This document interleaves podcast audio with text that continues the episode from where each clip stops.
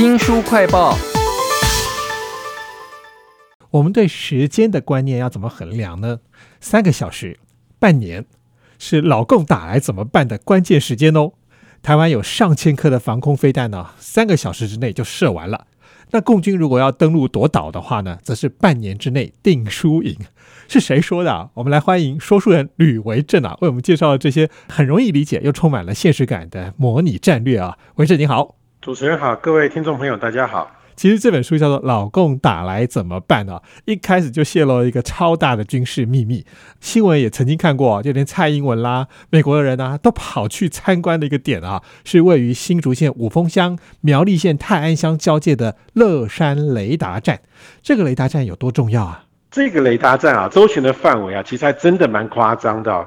北起啊，东北的吉林省，往西边呢，可以到四川啊、云南啊，这么大的范围里面，所有飞机的起飞啦，还有这个军舰呢，从这个港口出来啊，台湾全都知道了嘛。所以呢，作者就比喻说啊，就很像电玩游戏啊，所谓开图打，开地图来打。这游戏一开始啊。台湾这边的玩家，所有敌军的动向全都知道了。那这样子，这个老共啊，其实根本就不用打了。那给这么厉害的雷达站啊，其实就是美国的阳谋，他就是想要控制中共啊，让他所有的一举一动啊，都在美国的监视范围里面。当然啦，这么厉害的雷达站啊，其实还有一个自我牺牲的目的，就是啊，尽量吸引老共的飞弹来打，消耗他的飞弹。原来美国的阳谋还有就是随便让大陆来打都可以哦。书名叫做《阿共打来》。怎么办啊？你以为知道，但是实际上一无所知的台海军事常识啊！我觉得这本书真的非常容易理解，充满了现实感哈。比如说老共要怎么打台湾呢？那在各种的谣言跟战略推演当中，常常提到这几个词：海空封锁、夺占外岛、以战逼和，还有三军联合登陆哈。书中讲到一点，我觉得还蛮有趣的，是在云林麦寮，共军要登陆的机会不大，是因为那边消坡块特别的多。我觉得真的蛮有趣的耶。对这个解放军应该也没有接受过如何去爬过这个消坡块的这样的训练吧？他爬的时候，我们也可以拿机枪对他哒哒哒的全部打完了嘛，哈。啊，当然啦，也有些人会说啊，那也可以从这个北部登陆啊，然后直取中枢啊，杀光所有总统府啊、五院官员啊等等啊。那作者就说啊，如果要从北部登陆的话，那首选的目标当然就是基隆港或是台北港啊。基隆这一带啊，地形很复杂，这个丘陵地很多啊。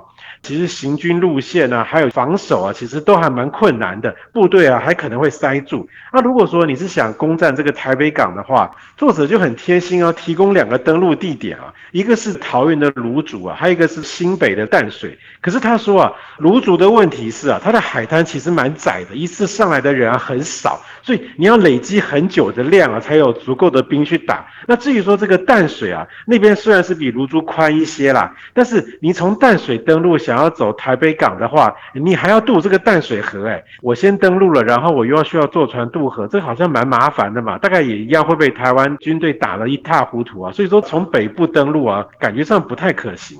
就是阿贡打来怎么办这本书啊，其实这两个作者应该也要稍微介绍一下，一个是军事部落洛克王立，另外一位呢是国立台北大学的教授沈博阳啊，他们直接就把两岸的军力啊、各种的战法、可能的结果都算给我们看了。其中有一个可能就是台湾的舰队损失七成，但解放军的代价却是除了少数的前舰之外全部灭掉。那这是怎么算出来的？当然，他们会依据两岸现有的兵力来计算。比方说，呃，如果真的要这个登陆的话，老共可以出大概二十万的陆军啊。但是实际上呢，依照他的登陆能力啊，第一波大概能够上来一万人就已经很不错了。那一万人其实也许比较好歼灭。那同样的，他们也会去计算说，像最近大家的热门话题就是对岸的这个航空母舰有两艘嘛，啊，如果开过来啊，怎么样怎么样，大家就台湾就完蛋了哈。其实啊，航空母舰啊，最怕就是海上或者。是空中去打它嘛，所以说他们就会去看说，诶，老共呢现在有多少可以护航的船只啊，可以一起出来？一艘航舰啊，恐怕要数十艘相关的这个护航舰一起出来，甚至要上百艘才有办法保护得了它。那将近数十到一百艘船，如果一起出航的话，跟在后面的这个油弹补给舰啊，它上面装的油一定要够多吧？可是呢，现在大陆有多少可以用的油弹补给舰？虽然数量有多，但是呢，有些船太旧了，它的速度跟不上。那就会变成，哎，请问你航空母舰是要等那些旧的补给舰跟上来吗？那这样子的话，你拖的时间更长，那台湾就有更多时间去打你嘛。那如果说你不等那些很旧的船，你只要让那个最新的两艘船跟过来的话，整支舰队啊，恐怕连一个月的时间都不到，又要回去加油了。其实这本阿贡打来怎么办，很有现场感。他甚至也描写到说，这共军是有可能有几百人或者几千人就直接登陆了。但登陆之后呢，势单力孤，一起死在台湾。我觉得这个推论听起来是怎么推出来的？对，因为刚刚就有提到说，这个登陆啊，其实是一件蛮困难的事情。你要考虑到有多少量能嘛？作者就评估说啊，第一波能上岸的解放军啊，大概就是数千，了不起一万人。这些人啊，如果能够守住一块阵地啊，那接下来就会有个问题，就是诶，他的食物从哪里来？他的饮水从哪里来？那这个时候，作者就说啊。我们一般人啊，常常会拿我们自己现在啊这样的一个生活的一个情境啊，去设想这个问题。像他们就会想说，那去抢超商就好了，超商不是一堆食物吗？还有 除此之外，什么超市都一大堆卖场嘛，哈。可是在这个时候啊，这些物资啊，早就全部都撤走了，而且啊，战争发生啊，也不会有物流了嘛。所以其实啊，解放军在这个情况下是缺食物的。那有人会说，那我去这个民家抢粮食啊？可是大家想想看，现在台湾的房子哪一个不是钢筋铁门啊？那你你要怎么开呀？每个都用手榴弹去炸吗？没有那个时间了。那这样子是不是最后只好从大陆补给船过来，然后补给他们的粮食饮水呢？哎，抱歉啊，台湾现在有一种叫做海马斯多管火箭，射程涵盖全台，它只要在中部的山区啊躲起来，然后对着高雄港那些补给船拼命射就好了。请问这些解放军哪里来的补给啊？当然就饿死了嘛。是，书名叫做《阿贡打来怎么办》啊？两位作者呢，把共军讲的好像输的机会比较大，到底客不客观啊？我看书里面有一些共军消耗我们的资源的一些战法，有没有什么其他可能赢的手段呢？呃，其实这个呃消耗战的确是一个办法，因为毕竟他们的资源、他们的武力、人数都比我们多哈。呃，除此之外，作者会认为说啊，其实真正想要打赢台湾的办法，就是规规矩矩的打正规的战争的方式。比方说，我一定要占领一个港口，守住它，从大陆方面在不断的派各种的这个运输补给啊，把各种的兵力啊、弹药啦、重装的武器啊，全部运上台湾啊，才有可能打赢啦。那我们是不是把这个老共想得太伟大，然后又把台湾想得太糟哈？